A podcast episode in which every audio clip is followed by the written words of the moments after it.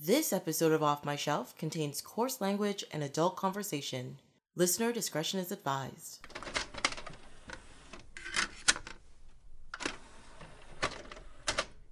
Hello, my name is Tracy James, and welcome to Off My Shelf, a podcast about movies that are, well, off my shelf, where we go through my DVDs and talk about the movies in my collection. This week, Austin Wong is here to talk about two very different movies Closer and Comic Book Villains. Welcome! Hello, thanks for having me again. Thank you for coming back for Valentine's Day I episode know, again. It's kind of a tradition now. It is, yes. Um, I come for the pink candy. yeah, it's true. We have a bowl of just heart-shaped pink things, um, including the the classic uh, conversation hearts are in there. Oh, And um, I remember last year I went looking for them, and apparently the company that made them went bankrupt or something. They didn't make them at all last year. So when I went to get some this year, I was just like, "Oh my god, they're back!" Had to get it. Had to get it. I gotta kiss me. Earlier today, I got one that said goals, and I was like, Ah. "Oh, okay." Nice. So, and I got one earlier. I, I actually took some to my office as well, and we have like a bowl there too. It's fun. and I had one that said "text me," and I was like, "Oh my god, they're coming into modern times. It's really exciting." Hashtag. I didn't find any with a hashtag yet, but who knows? It's gonna happen. I think it will happen. Valentine's Day. Valentine's Day. I actually think these two movies are kind of anti-Valentine's Day movies. I would agree. I would say that Closer is probably the worst Valentine's movie you could possibly imagine. Yes. Since it's really I mean it is about relationships sort of, but very, very toxic relationships. Yes, yeah. Um from beginning to end and Yeah. you're just like what? But I love it. Mhm. I actually love this. Are we going to talk about that one first? Uh or is it the other one? Comic book is alph- alphabetically. second, but we can talk about it first because the thing with um comic book villains I don't remember buying this movie. when I saw it on my shelf and I was like doing my schedule, I was like, what is this? I looked at it, I looked it up on IMDb, looked at the description, I was like, no recollection in any way, shape, or form. And it's such an odd movie. I'd never heard of it before. Okay. Like when, when like I wanted to do the segment because I like Closer so much, and then Mhm. the second one was comic book films. I actually thought that was just a description of a DVD that was a compilation of comic book villains. I thought it was something to do with DC or something. Yeah. So that's why I was like, which which villains? Like, what is the DVD exactly? I didn't realize it was the name of the That- That's movie. the actual name of the movie, yeah. hmm and uh, yeah, I had never heard of it. I think I've heard of everything. hmm Um, But you'd be surprised how many movies are made every year. it's, and how many like compared to the amount like so many go to the theaters and so many are like like big budget movies and not just the blockbusters but like the oscar contenders and all that Yeah. kind of stuff but there's so many that either go straight, to dvd video, yeah. or are is in, is in like one you know movie house for a week somewhere It does make me wonder, like, who is greenlighting these movies and who is who's paying for it Paying who's for the- making money from it you And, know I mean, the people in this movie, like comic book villains, hmm they're not nobodies. They're Like, not, no. Natasha Lyonne is in it. yes Cary, what is it? Ellis? Ellis? yeah He's Cary ellis is in it Yeah. yeah and uh, I mean the other people I know Uh, too, Michael Donald- Rappaport. Michael Rappaport, um, Donald Donal Logue. Yes. He's in something. Uh, Danny Masterson. yeah, Danny it. Masterson. I mean, it's a fairly well-known Group of people. group of Yeah. people. Yeah, Mhm. never heard of this movie. No. But it was interesting. I, I kind of like watching movies that I've never heard of before because I Mhm. don't know what to expect. Yeah. Are we talking about this one? Or are we Yeah. Let's do this one. Let's do this one. That's fine. Okay, okay. Um. So yeah, so I started watching this movie. It has like that pleasant voiceover by the DJ Qualls character. Mhm. It's very. It seemed. I, what year was it made? uh, it was made in 2002. Two thousand two. Mhm. Because it looks very eighties at the beginning. It does. I I don't Right. know if it's that like it's just got like a low production quality or if it's like a style they actually went for. I, I wondered know? that too. Like I was trying to decide: is it supposed to be a period piece? Because it's like Mhm. like the video stores, for example. Like I mean, people or I mean, 2002 they were still kind of around. Like they were definitely going down, but they were around still. it just looked like a very old fashioned little town. hmm But um, They also didn't have cell phones. I know that's true. as They, well. did, they didn't have cell phones, hmm and the cars were very old. Yes, Like very but like they were they were not 80s. Like they were like mid 90s vehicles. right. So I have a feeling that probably has more to do with the budget of the film Yeah. than trying to make it a period piece. I'm thinking. So I thought it was going to be a lighthearted comedy, Mm-hmm. which it mostly is. Yeah. And like the music choices and the sort of I thought low stakes rivalry between these two comic book stores. Mhm. And then you when you realize that the entire thing is about they want to get this collection of comic books. It looks like a silly kind of they're gonna try to outdo each other. Yeah.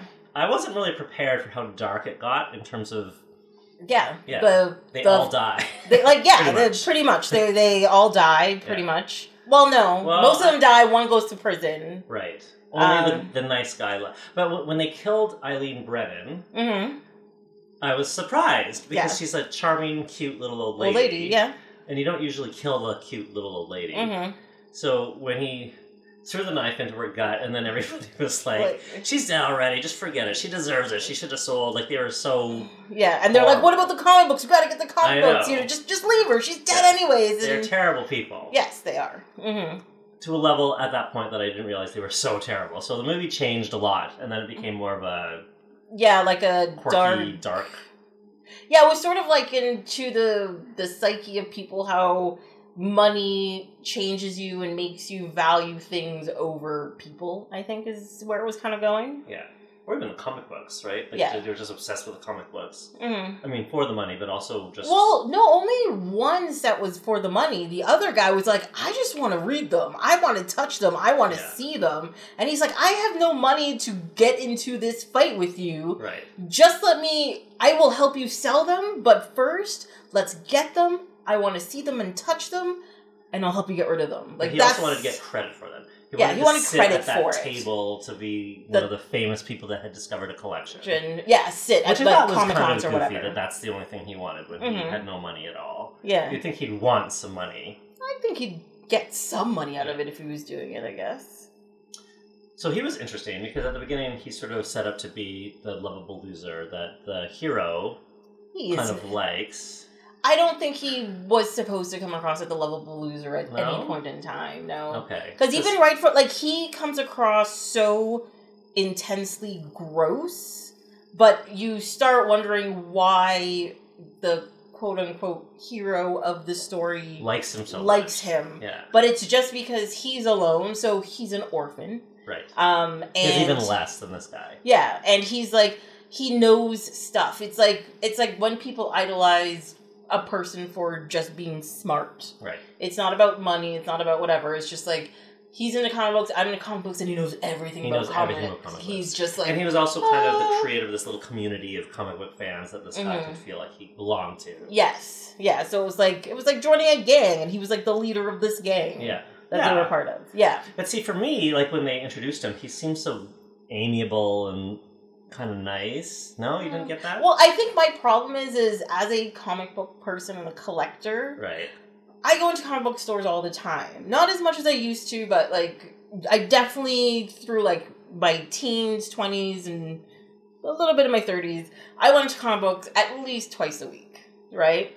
And I did not know this about you. the ter- what Well, I mean, you have a lot of stuff in general. I do. that is true. I do have a lot of stuff in general. Um, but the the thing is, is that like as soon as he came on screen and they showed his character, I was like, oh, I know that guy. I've met that guy so many times. That guy's a dick. Ah. and that was the that was the first thing that popped into my head, Okay. right? And um, it's like one of those things, like because you know, a as a girl and b as a black girl, Right. we are not comic book people, right? Right. Uh, quote unquote. the stereotype of a comic book fan would not be. Be exactly. Right. So I would walk into a comic book store and automatically be like, "What are you doing here?" right. Or I'd be looking for something. What do you want that trash for? But you know what? Like Or, you know, that kind of thing. white male that we kind of associate as being sort of racist now. It, it's true. It's true. But I mean, uh, in like his mind, especially like that kind of character, doesn't matter.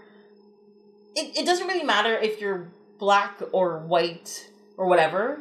If you cannot prove yourself to them as being this nerd. You're not worth their time. Right. You're not worth their interest. You're a dabbler. Yeah, you just you just walk in here and you know you just want to see a picture book. We'll go somewhere else. Right. You know, it's that kind of thing. So That's as soon as he was introduced, I was like, I'm not that guy. That guy's a dick. All But right. What about the other two then? The rival comic book people that weren't even really into comic books. Mhm. They were just there to make money. Oh, I've met those people too. Do you like them better? No. No. No, because you can't ask them a question. Right. You can't look for something, or if you're like, "Hey, I saw this thing and I'm looking for something similar to that," they're like, "I don't know what that is." But we have the same thing in the back. You're like, "That's not what I'm looking for." You know, you want the person that's in between, somebody who has at least some knowledge or actually cares about their merchandise. But not super snobby about it. No, yeah, exactly. Yeah. But that's I think that's like with any store. If you go to buy shoes or a Yeah. computer No, or sure. You want a courteous clothes. person to help you that's not going to look down on you. yeah, and you, knows you also something. that knows something, you know.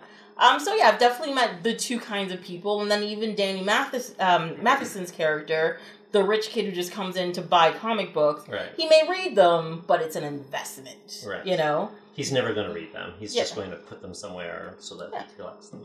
So like, yeah, they're they're definitely all characters that I've recognized and I've met. Well, that's probably before. why you bought it. I mean, this Yeah. is sort of a very strong interest of yours. so- Yeah. Probably. I just it was just shocking to me that I had like absolutely no recollection of this movie in any way, shape, or form. That's right. And even when it started playing, I was like, I've never seen this. What are you talking about? That's this is hilarious. crazy. That's hilarious. Yeah. So, did you like it? No, No. no, it is not. I get what they were doing, but it's not a good movie. I agree with you. It is not a good movie. hmm I feel like partly there's no character to root for, which is fine. There like you can yeah. have like anti-heroes or whatever, but it just the scale of what they ended up doing seems so ridiculous that Mhm. it just seemed like they wouldn't just jump to this conclusion. They wouldn't get that far, yeah. kind of thing. Yeah, and they wouldn't suddenly turn into like these. Well, maybe, but I mean, they're so indifferent to killing people yes. Oh, suddenly. suddenly. Yeah. and they all seem like rel- well, most of them seem like relatively normal people. hmm It just seemed kind of like a different type of movie that that twist sort of seemed. Yeah, it does bit. switch, right? Yeah. I mean, it was interesting that Mhm. it switched, but it does seem ridiculous. Yeah, but I mean, I think people have killed other people for less. For less. So, I guess mean, so. like, I think the quote unquote dabblers were all about, like, oh my god, because the wife wanted to have a baby and they were too broke to have a baby and all this kind of stuff. So I think for them, it was all about the money and what they can, what a future would bring for them. But would they really be okay with like killing a little old lady? Like it's it's a very different type of person Hmm. that is okay with doing the things that they did. And when But- he died, it Yeah. seems crazy to me that it was just this. Yeah, that seemed really weird. It just seemed like this weird, a few accidents here and there, and then there's Mhm. nothing to do, so let's just kill him. Yeah. I, I don't know. Like, I, I think it was just sort of the writer was like, I have this idea, I want to do this. And then it got to the end, it was like, how do I finish this? What, what do I do with them now that they're in this bad situation? Do they all go to jail? Do they all die somehow? How are they going to die? It looks you know? like he just kind of came up with the darkest way he could end them. Yeah, yeah. And I and I think um like even with the the baseball card thing and whatever, uh to kind of like switch it up, there's other things of value in the home is what they were kind of going for. Yeah. But at the same time I'm like, that doesn't make you a good that kid a good person either, It I makes him find. a better person that he didn't want to kill anybody. Yes, And he it tried does. to help her. Mm-hmm. Like he he is the only good person in the whole movie because I mean outside of the lady, I guess, the, the Yeah. woman, the Mhm. old lady. Because like he was just trying to help his friend Mm-hmm. and then when it started getting bad he didn't want to do it anymore. And Exactly, he had no real vested interest in these comic books. Mm-hmm. Well, I think the reason why too is that he finally had a friend outside of the group he was used to. Yeah. he's like, oh, maybe friendship is, you know, telling stories and listening to each other, Yeah. not being yelled at about having to do Exactly. something. They were very explicit about that too when he said, I realized that there's a world outside of comic books. Mm-hmm. And an old lady is like saying, "Yeah, my son didn't really live his life because he was obsessed with comic books. So Yeah. Read other things." Or when she talks about Spain, so it was yeah, it was Mhm. very much she was like this little window to a different world, Yeah. To just experience something else. You know what I mean? Yeah. which was nice. I mean, I feel like if it had focused more on his journey because he was kind of a backseat character in a way, like. mm-hmm. He was there for a lot of it, and you could see sort of growth. But he was kind of the narrator, and he had nothing to do with the real plot. Yeah. It was so focused on this rivalry between the two that I mean, if there's a lesson to be learned, it sort of seemed like an afterthought. Yes, that is very true. I, I agree. I don't know. Like, I, I just have such short notes on this movie because it wasn't so bad that I was like, oh my god, everything Yeah. is wrong. Yeah. But also at the same time, I was just kind of like, eh. You know, know. like I just shrug I at what was going on. it was not very and- deep, really, No. and it was like, I mean, it wasn't that predictable for me because I didn't know where it was going to go, but Mhm. it was a very surface kind of Yeah. tension. Like, what are they going to do next? It was like just the most kind of obvious things. Like, now we're going to try to steal it, and things are going to go wrong. Yes. I mean, one thing I thought was sort of interesting was Cary. I don't know how to pronounce his last name. El- Elwes, Elwes. I know. I think I always get it wrong too. Let's just so. call him Cary. Karen So- was it? Yes. Cary, I'm not used to seeing him as a crazy efficient fighter thug. okay, that makes sense. Yes.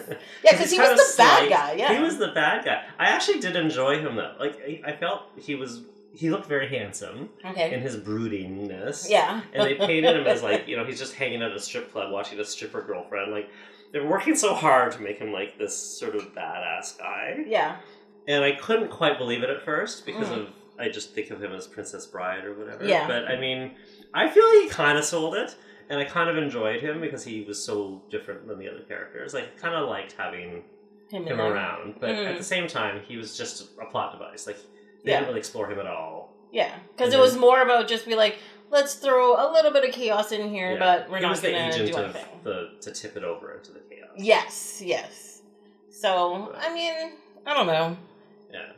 There, I, I love that one of my notes here is ugh Babylon Five because they made mention of Babylon Five. This so this is the this is the level of how I was looking at this movie. Okay. I mean, what can I say? It's That's fine. funny. It's fine. And also, one thing I did notice in one shot in the the um in the comic book store because the last episode we did was uh, on Clerks. A guy Yeah. in there was wearing a Clerks T-shirt, and I was like, "Oh, connection!" Yeah. So I yes, I just well, this is up. clearly, I think, someone inspired by Clerks, like kind of losers sort of pontificating about things. Mhm. Mhm. You know, it's a similar. It's yeah. I mean, I mean, Clerks think is a better it's- movie by far. Yes, I mean it was done uh, like 15 years earlier, but it was definitely still better. Yeah. You know what I mean? Yeah. 15? No, 10. 10 years earlier. Um, it was definitely better. There was more of like a actual like point to the overall, you know, Yeah. goings on. Whereas this, you're just like people killed an old lady for comic books, Right, and then started Gotcha. killing each other. For no I mean, reason. I feel like in particular. yeah, exactly. Like the the the movie does have kind of a moral because Mhm. of the narrator. He explicitly says, "Oh, there was more to life than books," and now I'm traveling, and now I'm in Spain. Or Yeah. whatever. Like I mean, but I feel like the meat of the movie does not really serve that moral that much. It was just more about enjoying how Mhm. venal these people can get. Yeah, I'm trying to think like because of the acting level that's actually in the movie in these kind of weird roles. I wonder if the problem with the movie has more to do with the editing than the actual like story being told. Because if it was like edited together slightly differently and like the the main guy be more in it compared Yeah. to the rivalry and sort of had tighter scenes and instead. Yet, and yet, he doesn't have much of a plot except that he's sort of hanging around. Like Mhm. the driving plot is this rivalry. It's Yeah. almost like one of the people. Like he should even he should have been maybe more involved in the plot and been one of the people that had a rivalry, and he has a change. Well, maybe that's part. Like that's the whole point is that these people are so obsessed with their rivalry they forget about him and the fact that yeah, he's also a contender in all of this right. kind of thing. I don't. I don't know. I think I thought it was a bit strange too when Natasha Lyonne decided to run over the guy. yes. Like that was the first street. volley in kind of extreme violence that seems unwarranted. Yeah, as he's walking, eating chocolates for some reason, crossing Yeah. the street. Exactly. You're just like, what's happening? Like even if you want to beat him for this thing, it doesn't seem like your first move is to run him over with your car. I When agree. it's Yeah. very obviously that you did it, Mhm. Yeah, because we can see you and your vehicle. and it's the middle of the identify day. you. It's it's it's a crazy thing to do plot wise Mhm. in any way because like, he, I mean, he doesn't report or anything like that, but it's just Yeah. yeah. I mean, and I at that point in time, he hadn't done anything to them No. either. and he know? went over there with this kind of silly plan that he's giving up. He he's going to accept that they'll buy all the comic books. He just wants the credit and wants to help them. And then Mhm. she's very mean to him Yeah, yeah. for kind of no reason. No reason at all, yeah. But I think maybe because the way the story is set up is that they've had a rivalry for a long time, so Right. maybe it's some of that animosity or something. I don't. I It's don't kind of hard to really like in real life. If there's a town and there's two different stores and they're on opposite sides of town, like that Mhm. seems sort of legitimate. Yeah, to me, yeah. Like you can have more than one store. I guess the Mhm. whole point was it's such a small town that it's hard to have more than one store. I yeah, and you you fall into a group like yeah. the real readers or the dabblers, and that Poor decides which Michael store you go to. Rappaport, though. Yes, He was the other. He's actually the other kind of innocent. in the whole thing, yeah. Yeah, at at the end, he's like. He's like, I told her and she doesn't want to sell, so let's forget about it. And the wife is just like, no, we have to do this. Yeah, this. she goes all insane. Yeah. And he didn't like know that the other party was interested at first. He legitimately got a tip when over Mhm. asked. He didn't Yeah. really plot anything. No, he didn't. And then the wife kind of went crazy and kills him. Essentially kills him. So it's I, I don't know. Like I, I think this is the problem with this movie. There's a lot of like, why did you do this? Exactly. Why is this happening? Yeah. What is what is the point of what you're doing? It's it's sort of a weird overall thing. Yeah. Mm. The extreme swings in their actions does not seem supported by their motivations or what we've No. seen. Exactly. So it just seems like out of the blue, and it's hard to know how to take it. exactly. Yeah. Yeah. So I think that's one of the reasons why the movie comes across so meh. Yeah, You know what I mean? Mhm. it was easy to watch. Yes, it was easy. It wasn't a long movie. It It was, was, like, not a long. It was an hour and a half, but Yeah. it was like it moved relatively quickly. Mhm. I didn't really like also how dark he got. That he's like menacing this poor girl with a hammer. Remember- Yes. Like it just seemed really out of well. it he- seemed like, unnecessary. It seemed unnecessary. yeah. To yeah. be that violent and that hmm I mean, it didn't seem like he seems like a true psychopath by that point. By that point, yes. But also, he made it extremely sexual as well. Yes, he did. Yeah, because he was going on about how oh He'd like a girl like that. Yeah, and, and I was just like, oh, so you're gonna start there and then get worse. Okay, I don't, I don't like No. this. Yeah, it was not a fun scene. No, no. Um, it was. I think it was just kind of unnecessary I don't know. I'm really happy they didn't actually show any of the violence Yeah. that happened. Yeah. Um, it was left to the quote unquote imagination. Right. But when they show her later and she's getting pulled out on gurney, you're just like, oh my god, what did you do to this poor woman? He must have smashed her feet because he said that he was, she wasn't going to be able to dance anymore. Or- yeah, yeah. And her face was bloody and all that kind of stuff. It's pretty awful. her. I mean, you know, I guess it's supposed to think he got what he deserved. yeah, yeah, Suicide by cop. yes. Ugh, it's all kind of horrible. Yeah. I think the more I think about it, I'm like, oh, this is not a good movie. It's not. I mean, you think about what happened to all of them, like it's quite grim given the tone of the movie. hmm All their deaths and what happened. It Yeah. seems so unnecessary. It does. Well, and I think maybe that's one of the reasons why it falls so flat. You're like, there's no real reason any of this is happening. I mean, it's almost going for that kind of Tarantino vibe where there's extreme violence, but with kind of quirky conversation and unexpected swings. hmm But for some reason, those movies work so much better because I don't know why. You can But kind of believe than- the characters more. Yeah, I think the the way the characters are developed makes more sense. Mhm.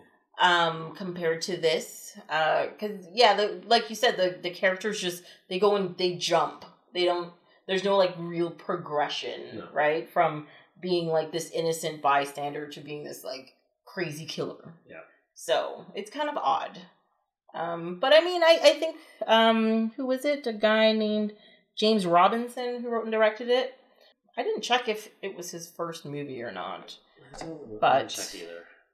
Did he do anything else after that? Let's just see. All right. He did very little and some very bad movies. James Dale Robinson. Woo! Yeah.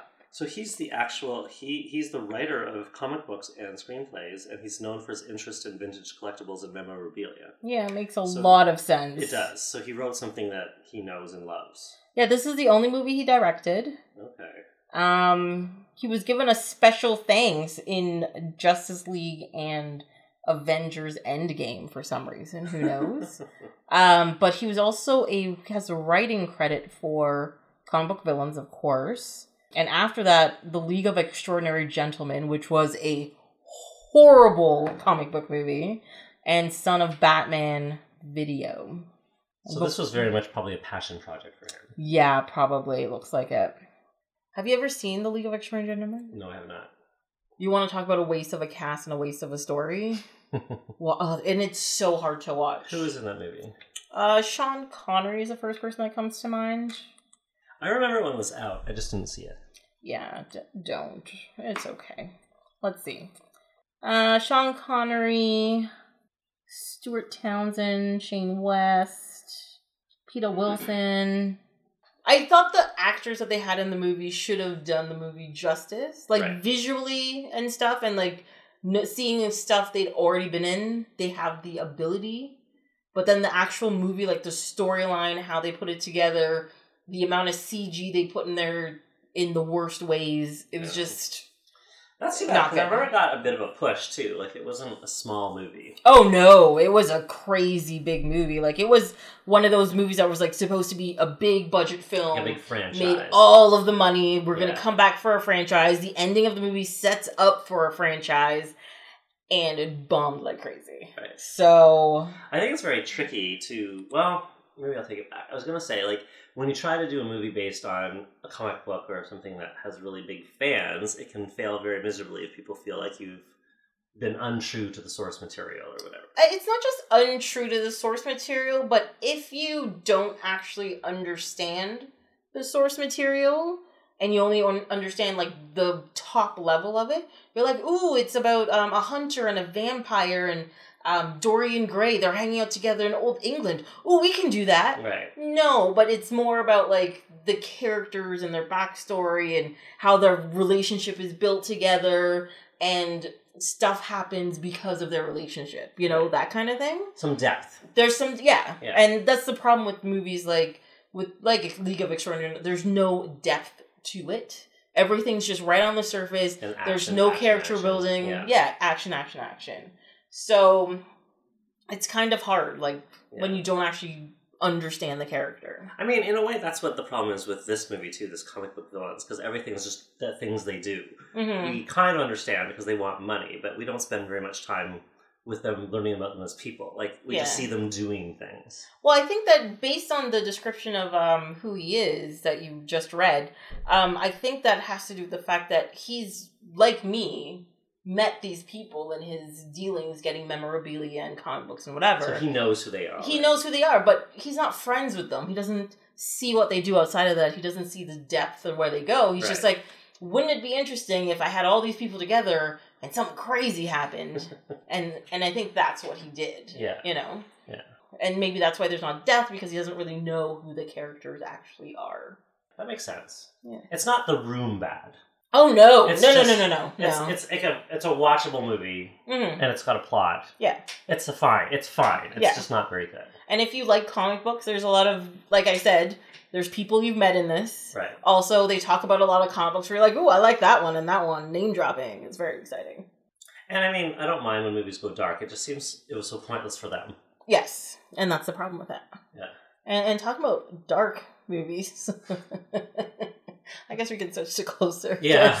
Because we hit dark, and I was just like, "Whew." it is dark. dark movies, like beginning to end. Yeah. That movie is pretty dark. It's it's yeah. So I'll tell you. So closer.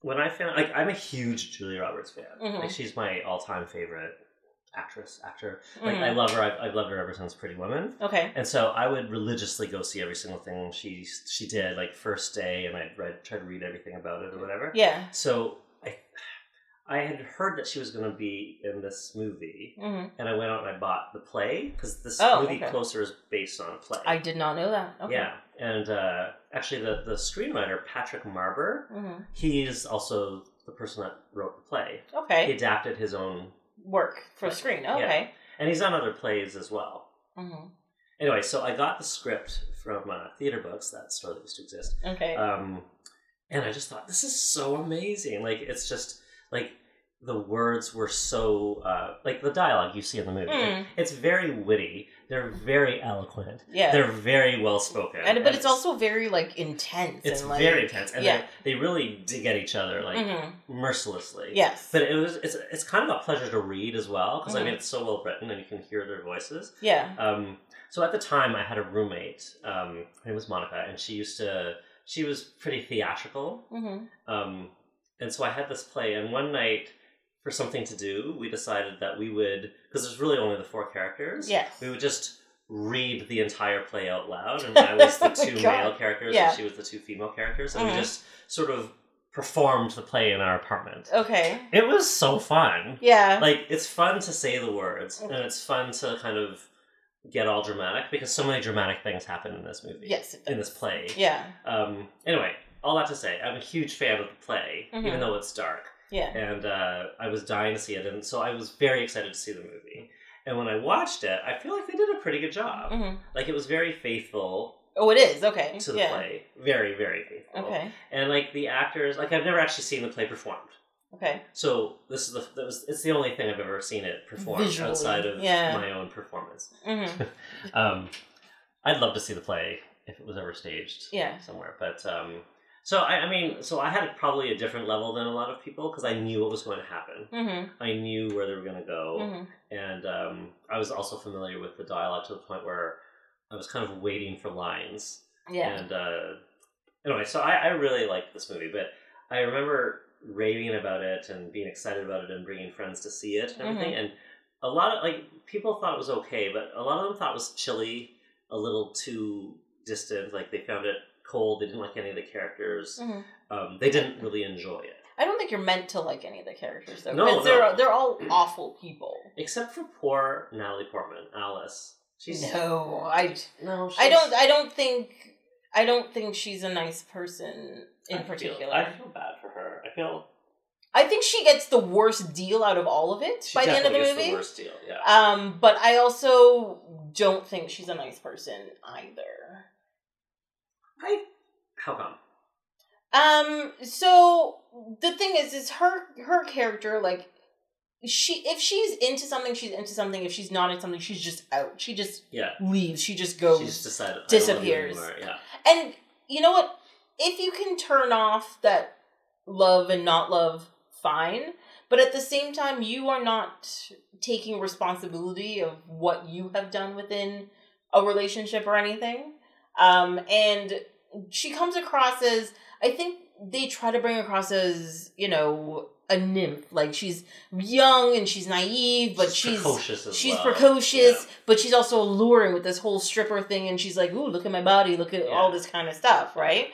And like, I, I, th- the problem is, is there's she doesn't take responsibility for herself. She doesn't take responsibility for her space. She doesn't take responsibility for her actions towards other people, even though in this particular story, things are done to her Right. that are not very pleasant. I can see this. She's she is quite careless with other people. Yes. But in this story, she definitely gets the shaft. She does. Yeah. By the end of it, you're just like, I mean, I'm happy that she walks away at the end. Oh, yeah. Because he's such a dick. he is. Like he so Jude Law's character Is the worst out of all of them. he's the worst. He cannot Mhm. decide who he wants. He wants no, it's not that he can't decide. It's He that wants he wants all. everything. he wants it all. And he doesn't want anybody else to have anything. Thing. Yeah. And also, if he can't have it, he wants it even more, and he fights harder and harder and harder for it. So, because like, especially the part where um, Julia Roberts, um, they're finally together, Yes. and he she sleeps with her ex husband. is, this is okay, yeah. Just to get him to sign the divorce, divorce paper. Yeah, that's why she she does it. First of all, the fact that she did it is stupid. Second of all, like the fact that Jude Law is suddenly completely disgusted and turned off by her because of this, Which you're just like you fought so hard for her and you were sleeping with her while she was sleeping with her husband in the first place, exactly. and then suddenly she's disgusting and you can never see her again, and you're just like, it's so ridiculous. what? Like it's such a it's such a ridiculous reaction given what he's done. done. Like, Yeah, he's done far worse. hmm And she did it just so that they could get him out of the way. Like it Yeah. was so ridiculous Was that I felt like I hated him before, but then I Mhm. hated him even more. even then. more at that point in time because you, there you are like you broke you broke someone's heart then you broke up another relationship Yeah. to get what you want, and when you have it, all of a sudden you're just like, that thing's tainted. I get it away from me. Yeah. And then he loses that relationship, and then he goes back to Alice, Mm-hmm. and then he fucks that up Yep. too, just because he's worried that she slept with Larry as well. Yeah, because he's Because he, he's weirdly territorial about it. Yes. Even though he's fucked everything, hmm the fact that she slept with him and he cannot let it go. But I think that's what happens when people who cheat are always paranoid that other people are cheating. I don't understand why they care though. I mean, they may be, but I mean, how do they? I mean, I how do they justify their own cheating without saying, "Well, I mean, I cheated, but I still love this person. Why can't they just extrapolate that kind of logic?" Well, I think it's because they they've been on they don't want to be on the receiving side of that, Right. right? They're they're like this is me, this is how I am, whatever, but if it's done to them, they're just like that's unacceptable. But I just think that's very hypocritical. It is very hypocritical. I'm not doubt. I'm not saying no to that at all. It is very hypocritical. um, people like that are. I want to say they're narcissistic. Really, Well, they definitely are because Yeah. they literally only care about their own feelings. Mhm. They don't care about anybody else. Yeah. feelings, right?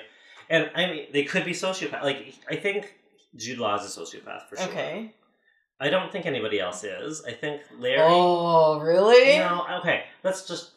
So okay, Jude Law. Yeah. He gets with Alice. Then he wants to get with Julia because he's she's the hot photographer, and she's yeah. he's kind of bored of Alice. Mm-hmm. And then he And he's aggressive about it. he is aggressive about Yeah. it. But I mean, from Julia's perspective, she's single at the time. Mm-hmm. She turns him down, but then Mhm. eventually she gives in, Yeah. which I don't think doesn't make her a sociopath. You know, people Mhm. make that questionable ethical choice, but Mhm. he's definitely the worst. Yeah. the worst in that situation. Yeah, I mean, because she gives in and ju- it, she just kisses him. yeah, and then um, you find out that she he, like she knows that he's in a relationship but then she finds out like no we're living together and then she's like oh no this is too far you know it's because i think he's at a she's at a she has a line she won't cross right. And unfortunately i know some i know people like this where they're like if you're not married you can do whatever you want Right. but i think she's at a point where if you're living together you're practically married I, that's not a line i'm gonna cross i'm not Yeah. gonna break that up Yeah. right? Which is sort of like a, a weird line, but But it, it shows Whatever. that she has some sort of standard. yeah. Whereas he No, he has doesn't care. He he really does not care at all. He doesn't. Yeah. and he just wants what he doesn't have at the moment. Mm-hmm. Mm-hmm. And, Or the yeah. thing that's like resisting him. He's like, I must have it more. Yeah. You know. But see, Alice is very innocent in that, right? So they get together in this meet cute, and then Mhm. they are together for quite a long time. He writes a book about her and all that kind of Yeah. thing. Steal And then she's crying when she overhears him talking to Julia Roberts. Mhm. So she's she's heartbroken, and then like I don't think she does really anything that bad. Like I feel like she's kind of victimized through this entire thing. Yeah. No. and, yeah. yeah. and and then that scene with Larry, sorry, the scene with Larry in the strip club yeah. is one of the best scenes in that movie. Yes. It's, It's I think so it's- gross it's though. so gross. yeah. but it's so effective, Mhm. and like the way he thinks she keeps lying to him, but in the end we find out that she's been telling she's He's the- the only one she's told the truth to. exactly he's Yes. the only one she's told the truth to. Mhm. But I mean, I just love that scene. But I think it also means that she's been playing games in that relationship as well. Her Yeah. her other relationship. She has, you know. but to protect herself partly. But yeah, Mhm. yeah, for sure. Yeah. And at that point, like it's just, I, I just think that scene is so interesting because he gets increasingly angry, hmm and she's so detached, Yes. and she's detached because of everything that's happened to her, and she's defending herself. hmm So, and like at that point, the other two have gone off with each other, hmm so he's just there trying to commiserate in some small Yeah, way. he's like drunk and he's like, I want to take something that he had. Yeah, Let's do this. And I think that that scene replays in the last scene of the movie where she leaves, yeah, where she at both of those situations when she's being interrogated, she tells the truth the whole time. yes, And both men are just like, Why are you lying to me? I know. You are just lying to me. And they go on and on and on and abuse her until she's just like, Believe Yeah. what you want. I don't I don't even But that's care why I think she's such a victim in this movie. Like I really, I mean, you know, she can she makes some poor choices. Mhm. But I don't think there's anything fundamentally wrong that she does. She's just screwed over over and over again in this Yeah, movie. within the movie, yes, but I, I think fundamentally her character, like I think if you put her in another situation or the situation had her land in London in the first place, see what happened before that. I have a feeling she's sort of, she's generally not. She, you know what she reminds me of? Holly Golightly. Right. I hate Breakfast of Champions with a Passion because I Breakfast hate at Tiffany's. sorry, breakfast at breakfast at Tiffany's. Sorry, because I hate Go, Holly Golightly so 'Cause she's so, so much. Yeah. She's careless with people's feelings, possessions, emotions, and situations, Well, and she's a refuses to take. so she's just trying to. Yeah, yeah. and she refuses to take responsibility, Yeah, right? And the thing is, people are just like, "Oh, but she's so beautiful and she's so whimsical and blah blah blah," Yeah. and I'm like, "She's a bitch. She's not true. a good person." It and is true. and that's the kind of character that um, Natalie Portman's Alice reminds me of. It's that kind of, but even though bad things are done to her, just like Holly Golightly, she's sort of like pulled left and right, but then Yeah. refuses to take responsibility for stuff. I guess for me, I I see her. Like she's still young. She's pretty hopeful, Mm-hmm. I think she's, she's supposed to be like 24, 22 yeah, or something. and she's sort of on her own. We don't know why she's there really, Mhm. um, and she's obviously had some stuff happen to her that Yes. she's lying about who she is. Mhm. like. But I mean, I feel like she's basically surrounded by these vipers that are doing terrible things. So she's kind of react responding to that. Yes. So I feel like it's hard to know that she would be like that anyway, hmm given that we see her through the prism of these super toxic men. Yes. Um, like, you know, I'd like to think that if she and Julia were able to actually spend a, a lot of time together, they would have actually been able to become healthier people. And be like friends. you know. Yeah, Mhm. maybe. I mean, both having been through the same things. Yeah. But, um, But it, it always like the thing that shocks me too is that uh also Larry took Julia Roberts back in the first place, or that Julia Roberts actually wanted to go, go back, to him. You know, because he's kind of a he's he won't hit her, and it shows a couple of times that he's like, "How dare you think I would hit you? I'm not that kind of monster." But you are so close. mentally Yeah. and verbally abusive to this woman. Yeah. You know, it's shocking to me. But you don't even realize how bad he is at the beginning because he seems like a really nice guy, right? Mhm. And at the beginning, like I kind of like the way they meet, although it's somewhat hard to believe that this would play out the way Wait, did yeah. But I mean, let's just accept that that's what happened, right? Mhm. And then, so this crazy Jude Law character tries to set him up somehow, Yeah. and then they end up falling in love anyway, and they Yeah. call him Cuba. I thought that was really cute. Cute, yeah. And even like their whole thing, like he he offers some sort of stability, and he's devoted to her, and all that kind of thing. Like Yeah. he seemed fine. It's just that when when tested, he he turns into quite a terrible person He does. and that shows the character of a person. Like Yeah. more that when they're down on their luck or when they're against Mm-hmm. the wall, how they react more than when everything is great. Yeah. Because yeah. it's easy to be a great person when everything. is When it's great, exactly. But he becomes very vile when things Yeah. are not working in his favor. Particularly that scene that we were just talking about, like with Natalie Portman in the strip club. That's Mhm. where I feel like he's really at his worst in a Mhm. way. yeah. 'Cause he's really, Yeah. you know, Because she's literally stripped to nothing. yeah, And then he keeps clawing at her to strip away yeah, at her how she feels about herself, yeah. his personality, the life she's led so far. It's very disturbing. it is, yeah. Yeah. Well, and that's one of the, the things. I don't know why I hadn't picked this up before in this movie, which it, it I should have picked up pretty easily. Actually, is the fact that the men in this movie, so Jude Law and uh, Clive Owen. Um, both of them are very righteous in their attitudes and and the things that they do. They say they're sorry, but they're clearly not sorry, right? Because even the part in where Julia Roberts tells Clive Owen that he they've been cheating. But the three seconds before that, it's like he was just on a trip to New York, walks down the stairs, he's like, I put on clothes because you might leave me. Right. I had sex with a hooker. And you're just like, Yeah. Exactly. Like, why? Why? But he doesn't seem apologetic about it. No. He's just like, I'm preparing myself to, like, retribution deal for my with where this actions, but yeah. he's not sorry about it. No. And then you see the part where um, uh, Jude Law is with Natalie Portman's character, and he walks in and he's like, I have to talk to you. I've been having an affair. And he doesn't apologize for it. He's like, I don't want you to cry, and it- Yeah. this just happened, but he doesn't apologize No. for it. But the thing is, is the two men against the women, they're they degrade and call them whores, and they're disgusting.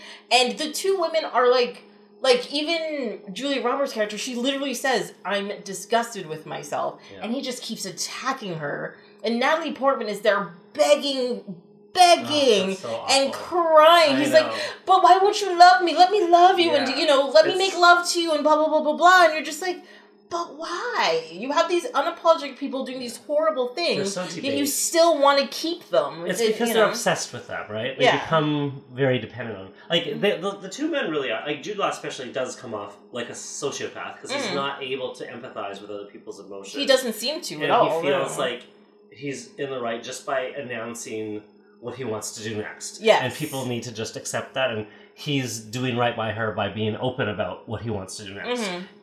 Like regardless of how she feels about it or how it's hurting her.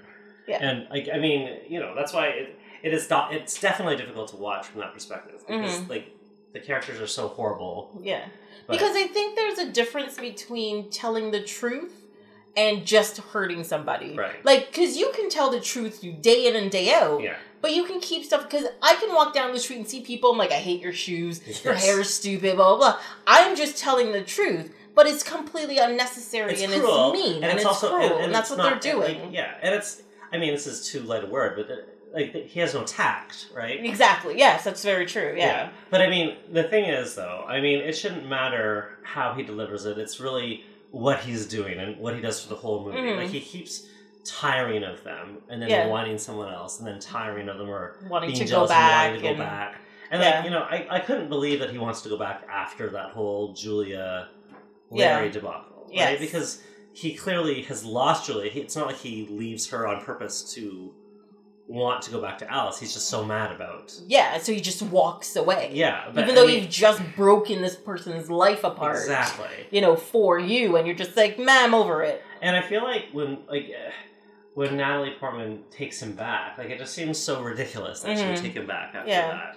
But she's young and she likes him so. Mhm. But that's why I kind of like when she realizes that he's freaking out Mhm. about did she sleep with Larry Mhm. when they were still broken up. Yeah. And after he just had this huge affair and left her for this other woman, Yeah. he has no right to ask. to be asking her that question. no, exactly. not at all. And, And- the fact that she can see that he thinks he's got every right, Yeah. and he says after she tells me, he goes, "I forgive you," Yeah. which And is like- outrageous. Like, it's like, no, that's you don't need to you- I, me. I don't need your forgiveness. so that's why I kind of love that she goes, "I don't love you anymore." Mhm. Like it's the it's the only time in the entire movie really that I feel like he The- gets some kind of just consequences. Yeah. Yeah. And, and it's true. It's it's it's he deserves that outcome. He doesn't Yeah. deserve her love. He doesn't deserve anybody's love really if that's how he's treating He deserves people. to be alone. He does. Yeah. And, like Julia, I felt because I love her, but I felt like she does deserve to be in a relationship. But Mhm. it doesn't look like she's particularly happy. No, I don't think she. I think I don't think she deserves to be in that relationship. Right. I think she actually needs to find somebody who makes her happy. Yeah, And the thing is, Clive Owen's character was when it started was an amusement, right? It was like a distraction. It Yeah. was, you know, it was just you know something that was like, eh, let's give this a try. think he's like a handsome, successful person. Yeah. and it seemed like on paper he's fine. hmm But, But- that doesn't. But you know, when in, in practice, sometimes that doesn't always work out, No. and it was very clear that may have been the case at that point, right? But she also said something to the effect that like it was a stable life that she had, him, mm-hmm. and she kind of liked that. yeah, and uh, but a there's a difference between a happy life and a stable life, Yeah, and and I think that's one of the reasons why also she kept cheating with, yeah. you know, is Because that she wasn't happy. she wasn't happy. Right. Like it was, like it's one of those grass is greener things. On on the surface, everything's perfect. They have a nice house. They they have like a nice car. They go on trips together. yeah, They can go have dinner, but they don't have anything to say to each other. They don't have anything to do. She's bored. She's like, why not do something else? And I yeah. and even the part where he's like, I had sex with a hooker, that must mean I'm sorry, if you're in a committed relationship and you're you're on a trip for like a week, there's no reason to have sex with a hooker. There's no reason, but they are brutally honest with each other. Yeah. right? Like it's kind of I don't know. I mean, on that point, like I'm married and we're very monogamous, and Mhm. like that would be the last thing I would ever do. Like, Yeah. you know, like that I can't really fathom it. However, I know a lot of couples that are in open relationships, hmm and they seem to be making it work. So But there there, are I people think that, yeah. but they were not in an open relationship. Exactly. Like there's but- a difference between yeah. if you have a discussion, Yeah. we are in an open relationship. But we it feels like that is a couple that should probably talk about that Yes. Yeah. because they clearly like to wander. yeah. They do. Yeah. Um, okay, but going back to Alice, who turns out to be Jane Jones. mm-hmm. Um, okay, so what did you think of this? So at the very beginning, when she's in London, she's not used to the way cars are on the opposite side of the road. Mm-hmm. So she gets hit by a car when she's crossing the intersection because she's looking the wrong way. Yeah. And um, I, I, like when they do that, they kind of pan down from the the, the lights or whatever, and they Yeah. show her, and then she gets hit. Um, and then Jude Law says something like, you know, you have to be careful, like look at the right way you're looking. Mm-hmm. At the end of the movie, it ends with her crossing the street, Yeah. and it goes up to the lights. Mm-hmm. Is it supposed to be like she's going to get hit by a car? I hope not. I- actually did not pick up on that at all. Because it was so bookendy. Yeah. Well, because the thing, the the thing is, the thing that I picked out of that last scene is the fact that she is walking, In and all of the men that she passes are looking at her. Yeah. They all turn around. They're somebody obviously makes a cat call and she's ignoring it. They're all checking her out, Yeah. which means it's going to continue in a it's way. going to continue. Yeah, you know that that's what I picked out about it. Like I remember the pan up, but I didn't pick up on like the lights thing. I, I, I saw that she was being victim, like, I mean, objectified, Mhm. continued, right? Which is kind of the great tragedy of her character. Yeah.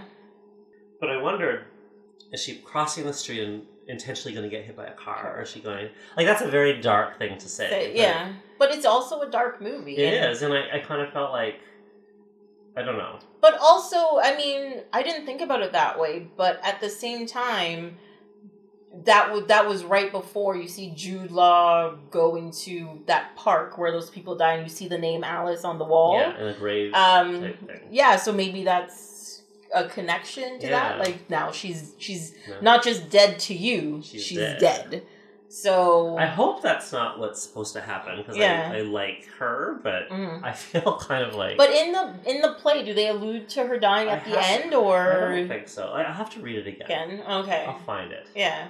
I- I'm just curious now, like, oh, maybe that is an illusion, or maybe they allude to something else at the end of the movie, or you know, or something Then I, like I'm that. gonna try to find it. It's Mhm. packed deep in my basement. So somewhere, yes, yeah.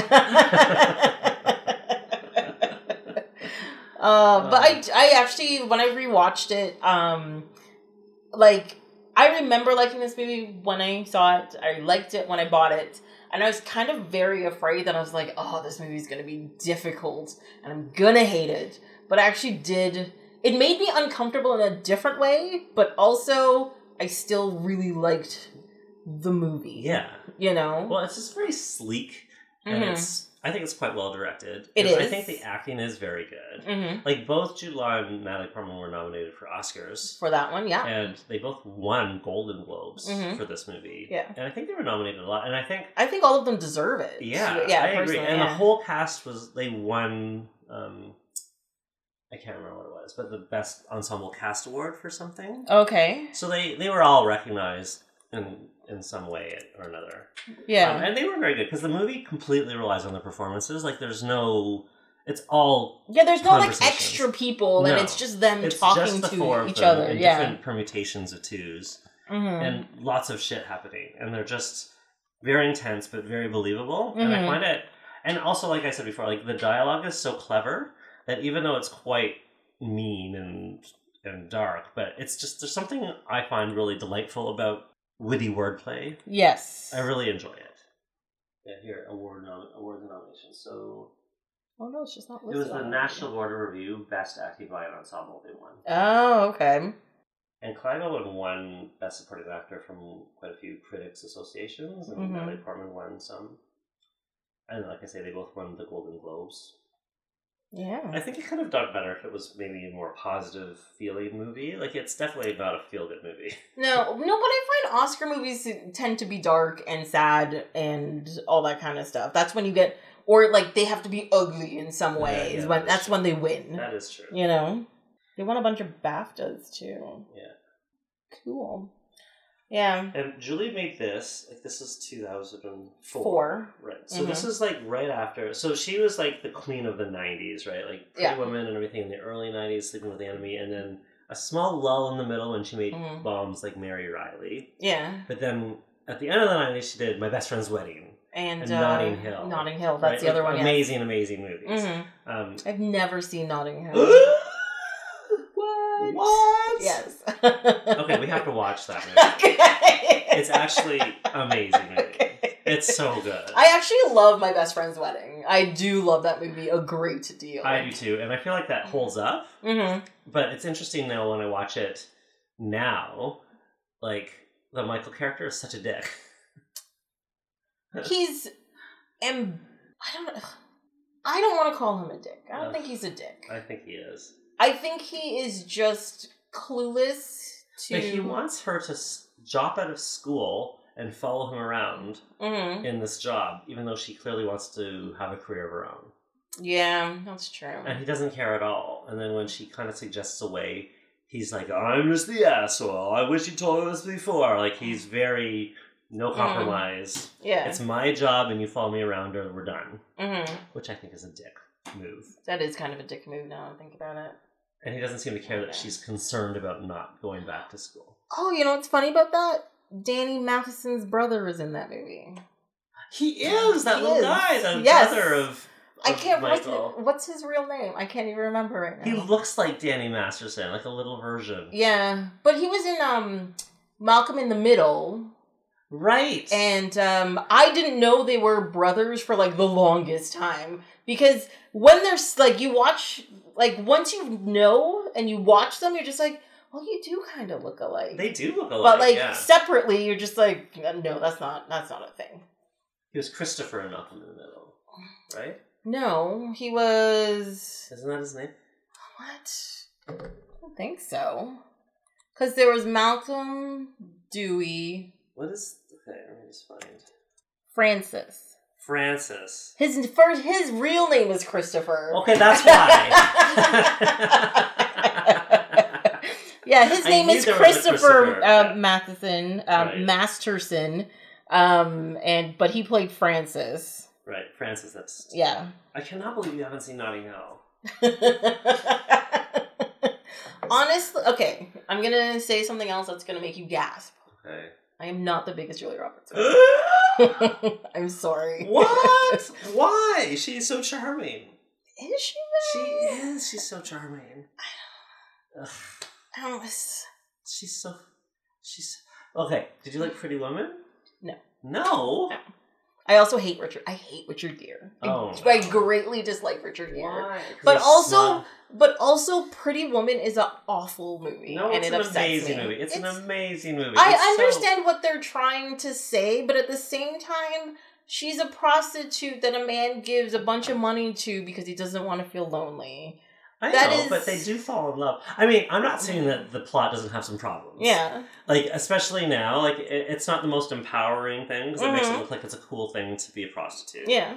Um, however, I feel like the execution of that movie, I felt you really could sense the chemistry between Julia Roberts and Richard Gere, and Mhm. they seem to really have a strong connection. And she is smarter than to be a hooker, and he recognizes Yeah. her. Like I felt like there was a real human connection. and It was Yeah, cute. but they already did And that it's in like what trading places. It's fine. No, but they didn't do it like mm. this. I and the fun shopping, the fun shopping montage. Yeah, The that that I'm sorry, that montage does not age well because those outfits are horrible. Wow. They're so they're so 80s. It's distracting, and you're just like, that's what you're gonna buy. I was there. Oh my god! But you know what? I love the '80s. I'm here for it. Yeah. Like, I totally got it. But, Mhm. I mean, it's just ugh, it's such a good movie. it's fine. I'm sorry. It's fine. I'll, I'll try to forgive you. Please forgive me. I, I don't know. But you know, but on the other side of that, I've actually seen quite a few of like quite a lot of her filmography. Right. Surprisingly, a movie of hers that I like, The Mexican. Really? I enjoy the crap. I'm not saying it's a great movie; it doesn't deserve awards or anything. No. But I enjoy the crap out of that movie. I actually enjoy it too, but I, I feel like I wanted to see the two of them together more. hmm Okay. I yeah, was I disappointed. I, Yeah. felt like, ooh, Julia and Brad Pitt, that's Yeah. amazing, and then they, they But they're of- having separate adventures, and then they adventures, like they start at the beginning hating each other. They have separate adventures, and they come back together. You know. I understand that that's what they were going for, but it was disappointing on one level to me because I was Yeah. hoping for fun chemistry and Their whatever. banter going, yeah. That's interesting. After like Ocean's Eleven choice. and Twelve and stuff like Yeah. that. Yeah. Those movies are fun, but they're not her movies. Oh no, definitely not. They Um, they tried to what was it Ocean's Thirteen where they tried to like she had to pretend to be herself. yeah, or whatever. That was, was so like, terrible. what? That was so terrible. so bad. yeah. Like the first movie was great, fun, yay. The First second movie movie, you're just great. like, why are you making this? But eh, all right. The th- the the third movie, you're just like, what are you doing? I agree. Stop I agree. it. They just kept getting worse and worse. Yeah, I watched the Sandra Bullock Ocean's Eight. eight. I Yeah. thought it was cute. It was cute. Yeah, I do agree, it was cute. it was cute. I love the fact that they wanted to rob the Met Gala. I loved that. Too. But I think if I was part of their troop, I would get distracted because I'd want to like look at all the clothes and all of the jewelry and stuff. I would just. I love like, that "I'm the movie distracted." takes some time to show them all walking around in fabulous dresses. Yes, it's very necessary. And I thought that uh, Cate Blanchett was fabulous in that movie. hmm I liked it Yeah. personally. I liked everybody. I, I liked everybody in it. Yeah. that was good. But yes, Erin Brockovich? Did you watch Erin Brockovich? I've never seen Ah, what? I know she won the Oscar for that. She was wearing that beautiful what? It was a Valentino dress, was it? yes, it was. Uh, the vintage Valentino vintage dress? Valentino. I was very jealous of that dress. It's a I nice dress. loved The it. black and white. Um, yes, that was a beautiful dress. it is a good movie. I think Mhm. you would like that movie. Sure. If I get around to it, I'll watch it. no, I, I think the thing is that um, any movie somebody recommends to me, there's a very good chance I'll watch it at some point in time. Right. Right? No matter if I hate the idea or the who's in it or whatever, there's a very good chance at some point in time I'll be bored and it'll be on or somebody's like, Yeah. here it is, and I'll be like, oh, okay, and just watch it. Um, but definitely if I have less of an interest in it, it's not gonna be at the top of my list. That's fair. Yeah. Have you Okay. seen Sleeping with the Enemy? Yes, I have. That's a good movie. That is a good movie. Uh, the part where um, he's yelling at her because all of the cans in the cupboard are Or not facing facing forward. Yeah. Oh, I know. oh my god. Oh my god. Yes. It's such a good little signifier too that when she comes home and then the cans are all straight, it's very terrifying to her. Yes. I thought that was very effective. hmm Yes, it was. I agree. I agree. Uh, so you like her darker, her darker oeuvre. Apparently. hmm Yeah. No, I no, I think I like my best friend's wedding a great deal. That's a that's a very light, very bright movie. It is a light, bright movie, but it's also the one romantic comedy where she totally does not get the guy. Yeah, that is very true. She does not. And she does some pretty terrible things. She does. Yes. Like, she doesn't deserve to be with him. No, and I and that's one of the reasons why I enjoy that movie is that Yeah. she that they don't end up together. And this is also one of my problems with a lot of romantic comedies where you're like, there is no reason for you people to be together at the end of this movie. Yeah. Like she's done horrible things, you're you've done horrible things. You don't deserve each other. You deserve to just go your separate And she, ways. I like that movie too because she was like at the time the biggest star in the world, hmm and largely for romantic comedies. Yes. So for her to be in this movie, everybody expected that she would end up with him at the end. Yes. And like, I'm hundred percent thought she would be with. I thought she would end up with him. At the yeah. I was shocked that he runs off with Cameron Yeah. Diaz in that slow mo limo going Yeah. down the road, and she's left alone, and they don't even give her another boyfriend. But I Mhm. love that because it was more realistic. Like Yeah. It's just- more to just- real life. it is, yeah. and she ends up just realizing she learns. She looks at them ruefully, and then Mhm. she ends up dancing with her gay best friend, her actual best, best friend. Yeah. Yeah. which was a very nice way to end that movie. It was satisfying, so. even though she didn't end up. Because I read that they were originally going to cast somebody that she meets someone at the wedding. Oh and it yeah. ends no. with her dancing with this new potential love interest, which Mhm. I think that would have ruined the overall effect. Of I the movie. agree. Yeah. it would have seemed really cheap. Mm-hmm. Yeah. Yeah. They they did the right thing for Yeah. sure. For sure. Um. So I guess people were would have been pretty shocked when she did closer then. Well, exactly. So, like, by the time she did Closer, she was trying, I think, to move away from the rom com, and she Mhm. was like she'd just done Ocean's 11, 11 probably. maybe maybe the second one by then. I can't remember, but um, so she was kind of like the two the early two thousands, late two thousands. She was kind of just in a hodgepodge of things, Mhm. and uh, she was trying to think to get more respect Yes. and yeah. trying to take roles that were slightly elevated. Yeah, at least this wasn't too far. You know, like it's sort of romantic, but it's just not a comedy, and it's Yeah. more it's Real so world far from the America's Sweetheart kind of image. Yes. Like she does do some terrible things as well. hmm So I thought it was a very brave choice for her. Yeah, and she and the thing is, is that she ran with it. Like she picked up that baton and was like, "I'm gonna do this. I'm gonna, I'm gonna get in this race."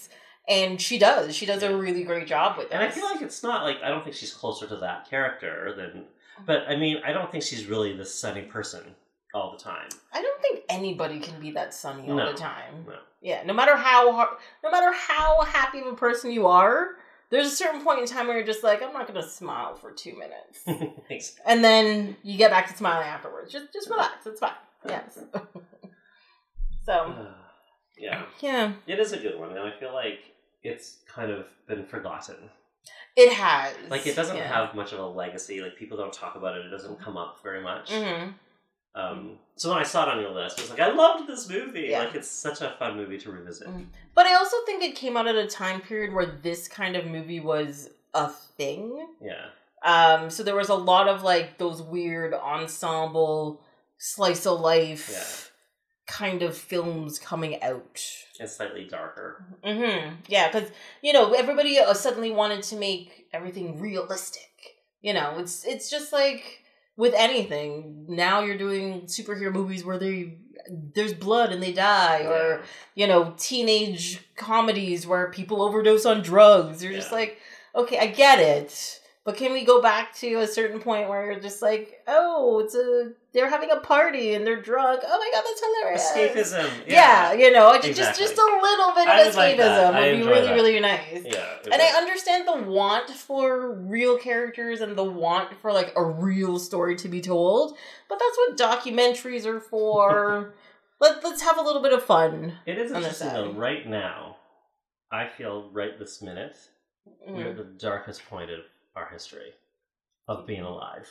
You think so? do Not think so. not like the Dark Ages. Of us being alive is you and I, not Oh, okay. not, not humanity. yes. Okay. Gotcha. Like yeah. in, in my life anyway. mm-hmm. Like I mean, the fact that Trump just got acquitted, which I knew was going to happen. Yes. Like there's literally nothing he can't do. Mm-hmm. And the Republicans are completely immoral. They've ripped up the Constitution. There are Yeah. no checks and balances. Yeah.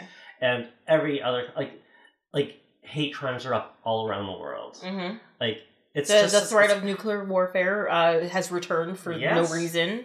yeah. Um, there's a disease outbreak happening. and there's Uh, like natural disasters, like crazy fires everywhere. Mhm. Australia, a couple of plane crashes. It feels um, like end times. yeah. Like, it feels dark. I think this is not the first time I've mentioned this, but I I think this is the start of the apocalypse. I don't know. It does feel So- that way. So I feel like, but movies and TV shows, I feel are getting kind of dark as well. Like Mhm. they're responding. It's interesting because like, you would think that when times are dark, you get super fluffy things for people, but I don't Yeah. feel like that's happening. No, no, I don't think. I think uh, the art is definitely reflecting the times that we're in, Yeah. and instead of trying to, uh, not necessarily cover it up, but maybe like switch people's thinking about stuff. People are just like, no, this is what it is. Yeah. This is what you're getting. You know. So there's a lot of like even comedies and stuff is like purely dark humor Yeah. you know, or uh, like serious dramas or like death and destruction and Yeah. they're bloody and they're horrible and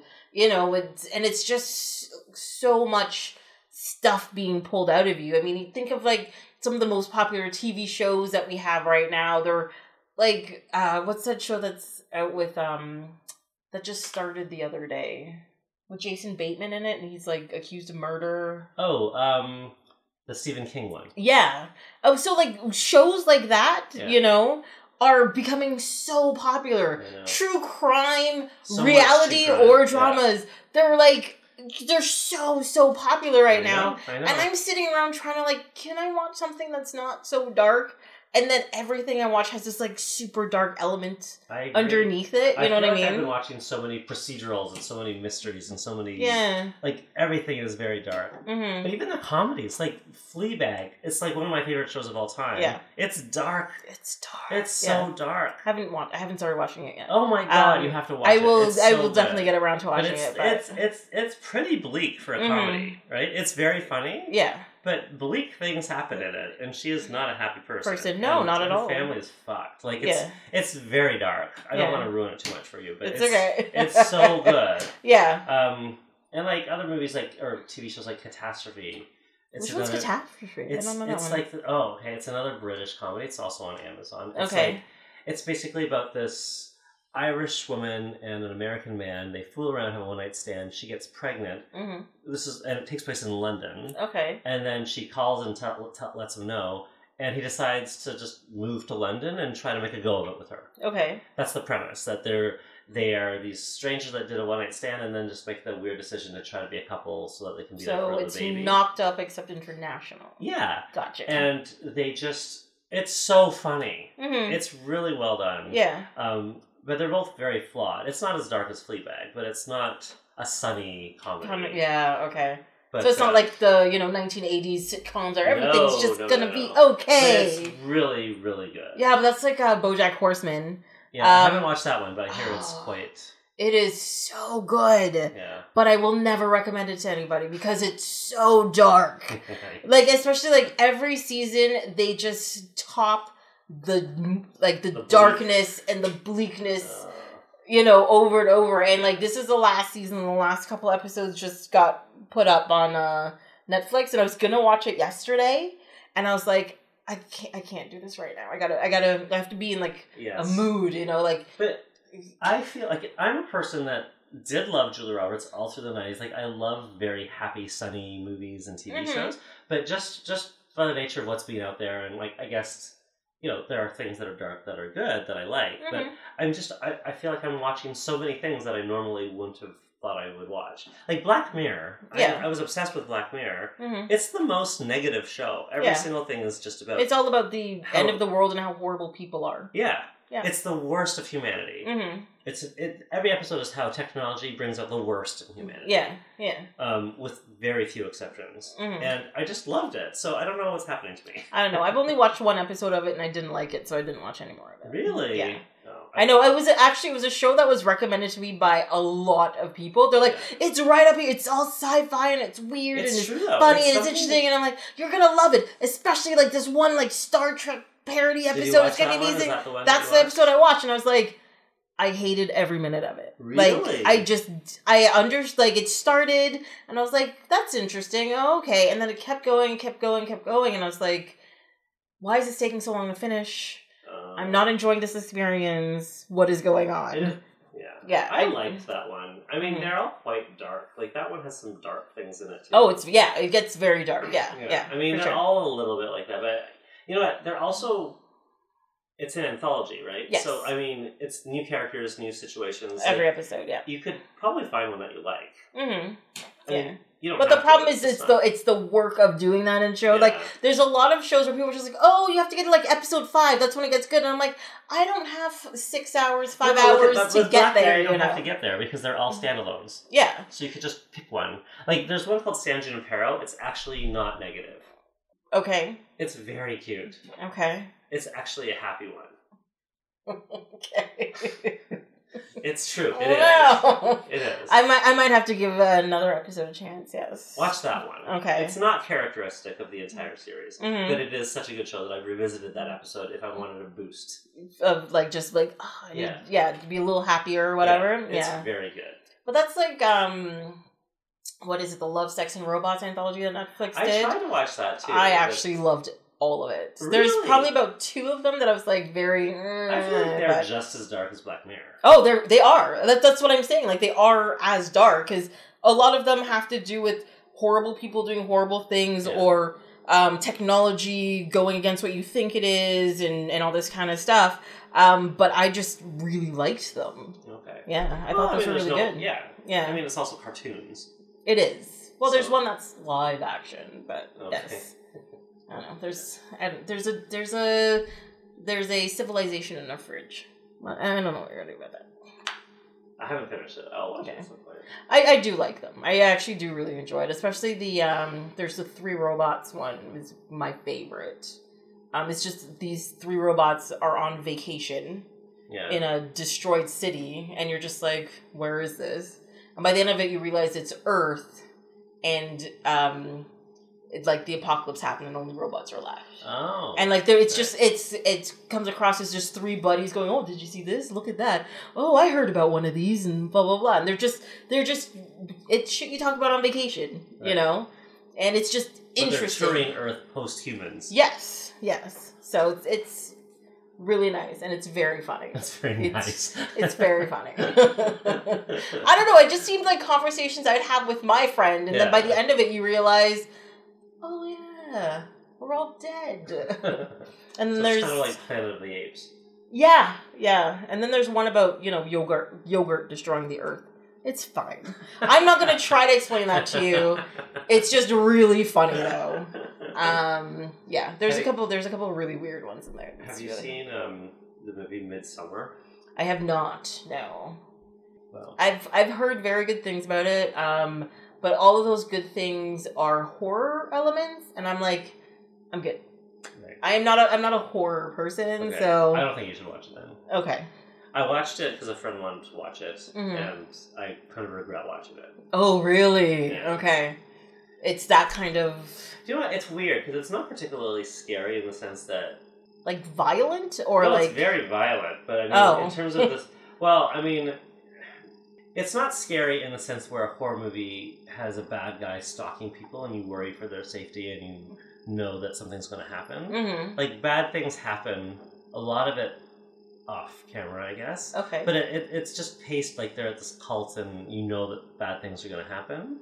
But it's not paced in a way like a horror movie where you're like, oh, but it, it makes you uneasy the whole time. you're very though. uneasy. And then when the bad things happen, like some of it is so disgusting. I wish I hadn't seen it. Yeah. And then the director just cuts. Like usually there's some sort of build up, the music builds up, and you know something. So you have the opportunity to close close your eyes if you want. right? Yeah. And then you know when it's over. Yeah. Well, in this, it's kind of presented in a sort of a bland way, almost like Yeah. it's just a normal thing, and then and then they cut away and they have other people talking, and then it just cuts back to the gore, Yeah. right? And, And, then so you don't really have a chance to. There's no warning. You can't cover. There's no way to look away from it. So I kept Yeah. like, and I just. Oh, so, I'm thinking about it. So.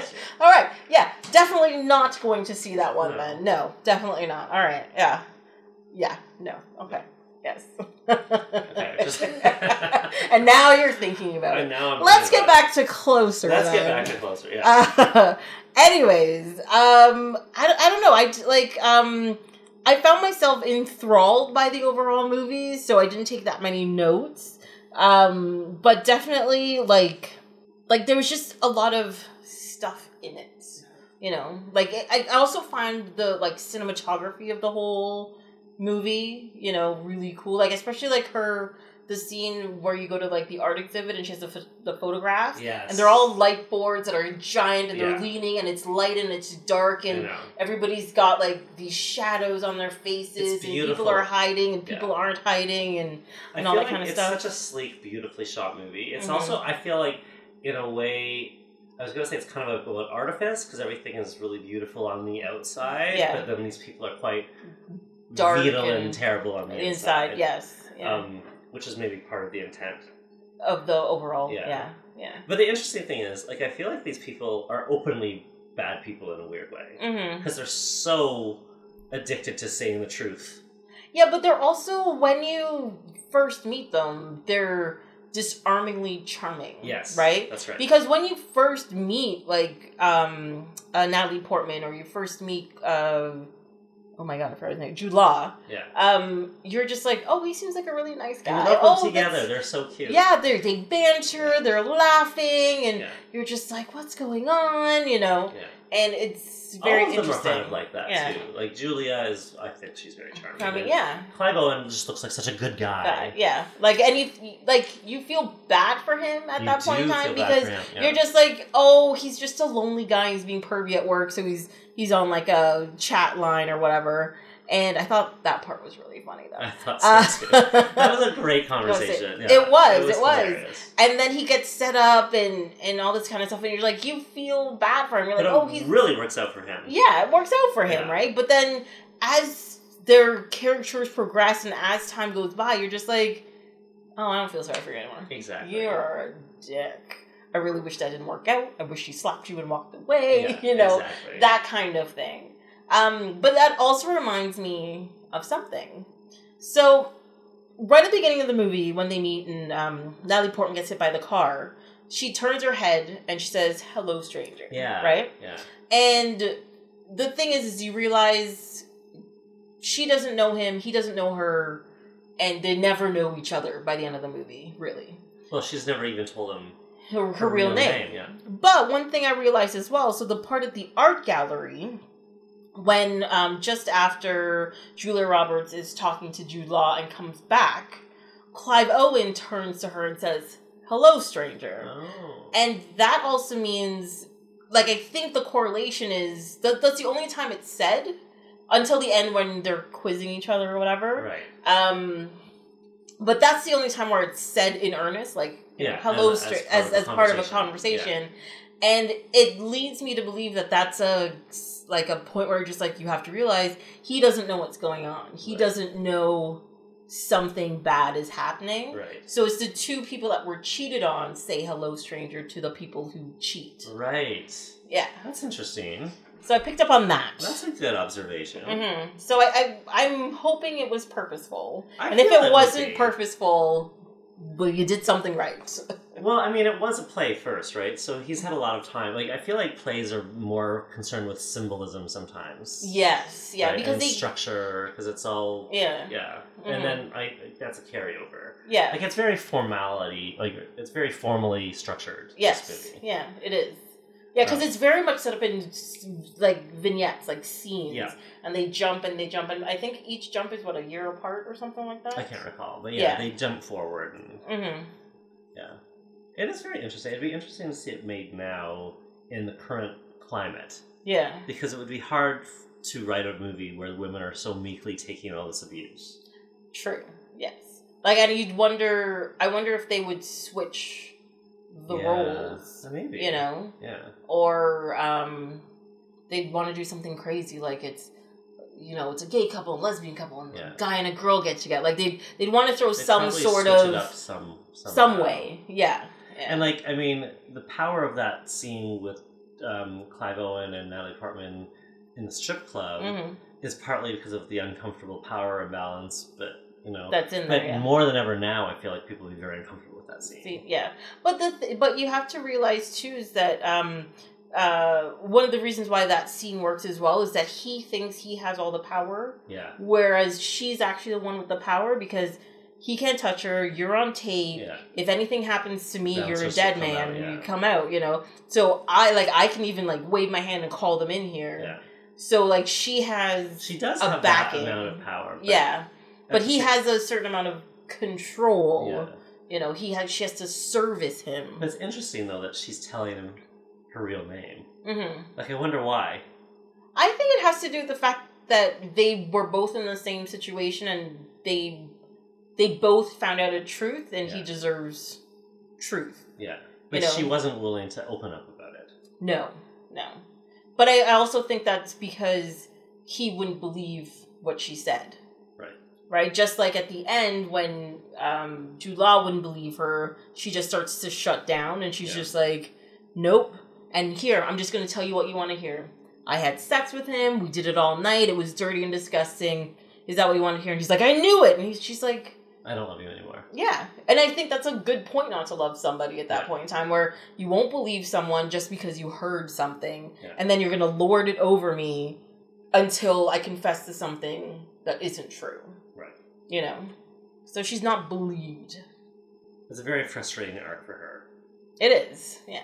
But you but that is like a proper point to just be like I don't love you anymore. Yes. You know. It's the best thing she could do. hmm And it was the most powerful thing she could do. She could do is just walk away Yeah. from the situation. because he can't control that. Yeah, yeah. and he thinks he can because Yeah. that's what he's been doing all along. He's been just sort of taking who he wants, and even if there's like obstacles, he knows he's going to be able to get it. Mhm. It seems, yes, and he's he always succeeds. yeah, He gets Julia Roberts, hmm and then he gets Natalie Portman. Portman, yeah, which just it just seems not right. He's a beautiful man, but I mean, I just I hated him. Yeah, but I mean, he also did Alfie around that time too, where he played kind of the same That's true. I mean, asshole character, Yeah. and you're just like, I understand you're you're pretty and you kind of come across as smug, but don't be the asshole of Hollywood. Like that's that is not a place you want to be in. Well, he was also in the talented Mr. Ripley, where he was kind of the same rich, careless, snobby guy. snobby guy. Yeah, yeah. But he gets kind of punished for that. and he's also in the new Pope right now, where he plays. Well, technically, in the new Pope, he's in a coma. I don't know, but his character is like he's the Pope, and he's not the new Pope, the young Pope. Sorry, um, where he's a guy who becomes Pope, but he's very young, but he's also very progressive, and he's snobbish, and he's because he's so beautiful, and people need to understand him, and all this kind of stuff, and you're just like. I want to watch you do this because it's fantastic, but oh my god, you're such an asshole. you know, like you're just like, come on. It. Well, I only watched the the first season and half of the second season, That's so I have to catch back up. Yeah. But I loved the first season. I thought the first season was fantastic. really. The second season kind of meandered, and I think that's why I stopped and I was like, oh, I'll catch up, I'll catch up, and then I haven't as Right, yet. Right. But now um, John Malkovich is in it, and I'm like, oh, I got to get back on that train.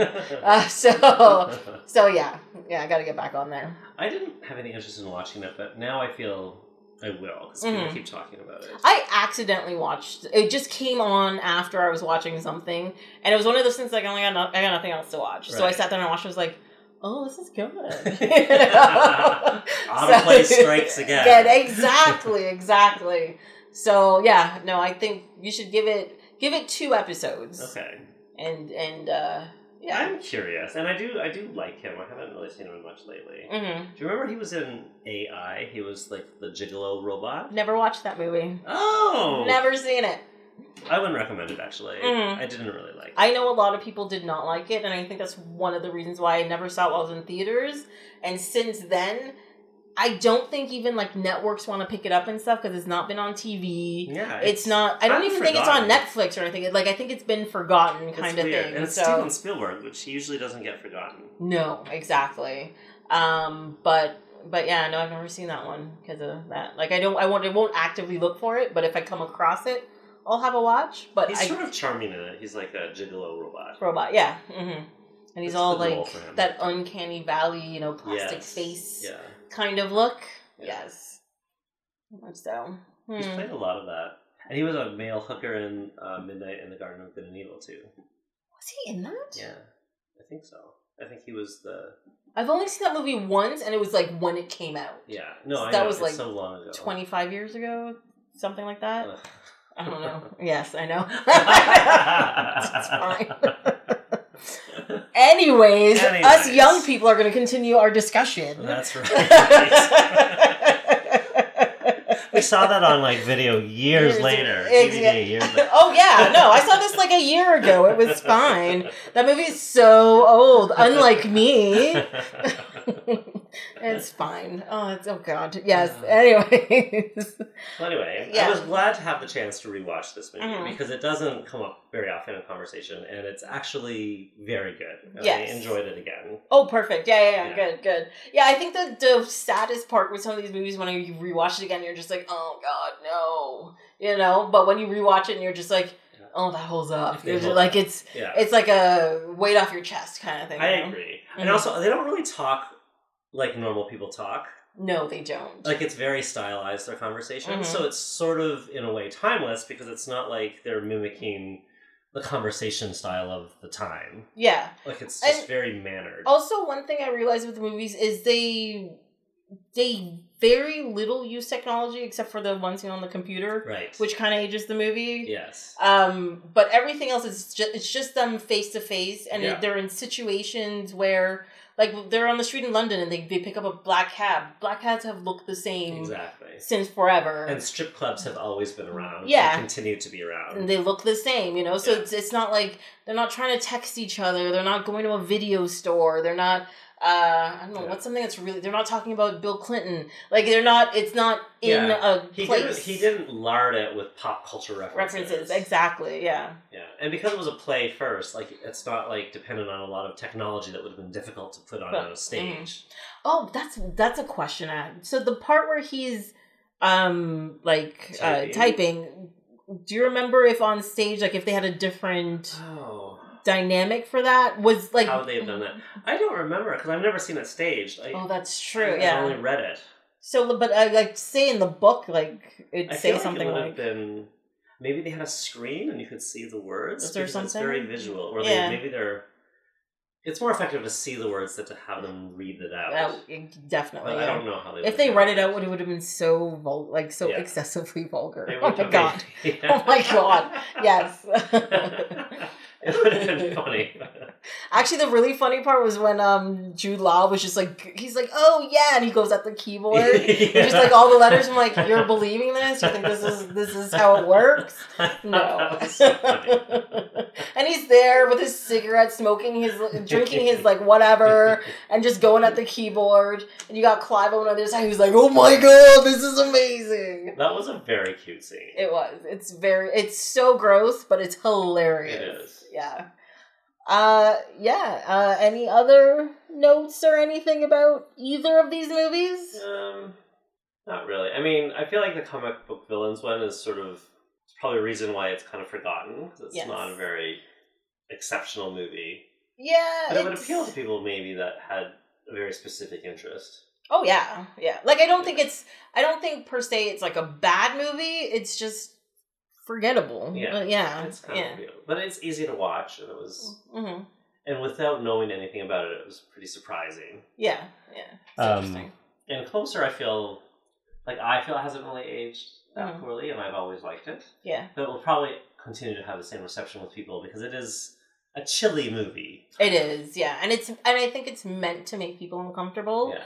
And as with like the Me Too movement and Yeah. um, women's rights and all that kind of stuff, it makes people more uncomfortable. One hundred percent. This Um, movie will not make people feel.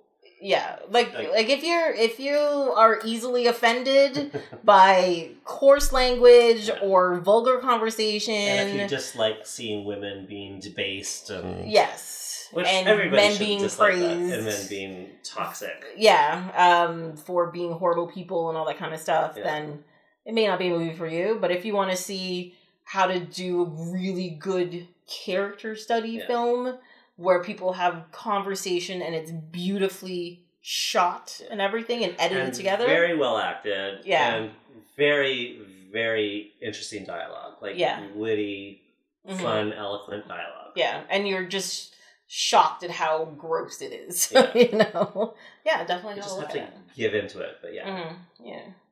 I mean, I, I like that you have this like deep love of film because you have made a film. Yeah. Yes.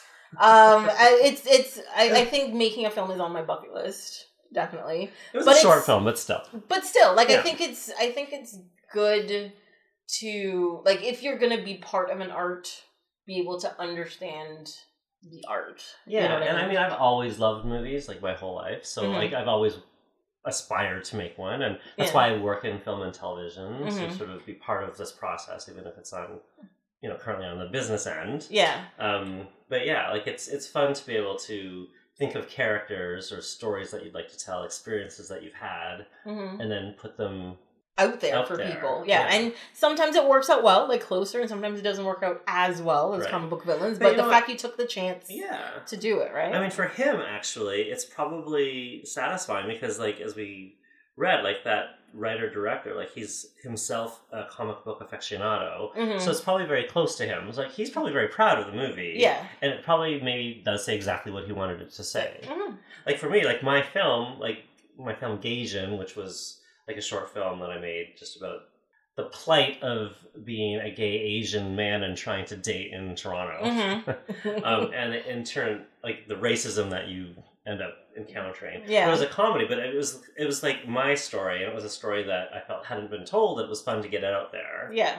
and um, Yeah, I whether could- other people like it or not, as Yeah. long as you believe you've told Yeah. your truth and your story, I think. Exactly. And you just sort of contributed. And like the good news is, like most people that saw it, I mean, people that would bother to tell me one way or the other, they seemed to like it and it got Mm. into lots of festivals. It was like 24 festivals around the world. And Nice. I yeah. would like introduce it, and after in the Q&A, it would be lively conversation. Good. And okay. I had a lot of people of color come up to me afterwards and thank me for making it and say they really related to it. They don't see very much like that. that kind of representation. Exactly. So that's why, and it- one of the, first, actually, if I can bring this around, like um, the first, one of the first festivals that programmed it was the Reel Asian Film Festival, Okay. which is a festival that's dedicated to showcasing films by Asians, so East Asians and South Asians, hmm and uh, like it's it's here in Toronto, and um, it's a really good festival. Like it's been around for a very long time. I'm on Mhm. the board, and I, I joined the board because they had supported my film hmm and so I've always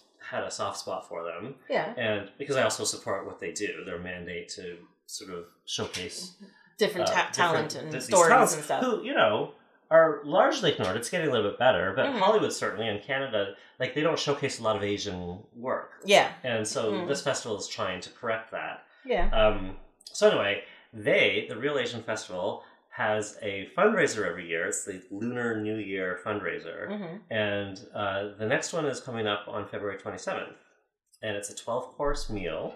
There'll be a silent auction. There'll be some sort of entertainment. hmm And uh, it's supporting a very good cause, a very good festival. Sounds like a fantastic cause. Yeah. Yeah. So, I mean, if anyone's interested, it'd be great. Like, you can buy tickets, like, just go to uh, Reel Asian site, I think is reelasian.ca. Okay. If I'm wrong about that, if you just Google film. Yeah, I'll Film I'll uh, definitely put a link on the website and everything so people can get to it and find it and stuff Yeah. like that. Yeah. And I'll be there, so I Mhm. mean, it'd be fun to meet people too. Yeah, you get to to meet the uh, the podcast star Austin, who's also a writer and a director. Yeah. He's, you know, he, he does all the things. I do all the things. I'm Yeah. trying to do it again. I'm, I'm writing again. Oh wow! Okay, that's fantastic. Yeah, so we'll have to get you back again and talk about that, huh? Yeah, that would be great. Yeah.